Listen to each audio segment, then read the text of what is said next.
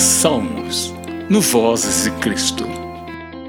Bem-aventurado o homem que não anda segundo o conselho dos ímpios, nem se detém no caminho do pecador, nem se assenta na roda dos escarnecedores, antes tem o seu prazer na lei do Senhor, e na sua lei medita de dia e de noite, pois será como a árvore plantada junto a ribeiros de águas, a qual dá o seu fruto no seu tempo.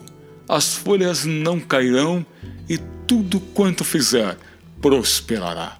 Não são assim os ímpios, mas são como a moinha que o vento espalha.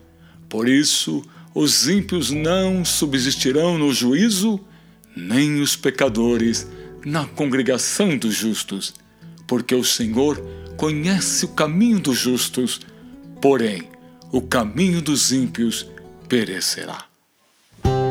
Eu sou Edson Araújo, obrigado por escutar este podcast.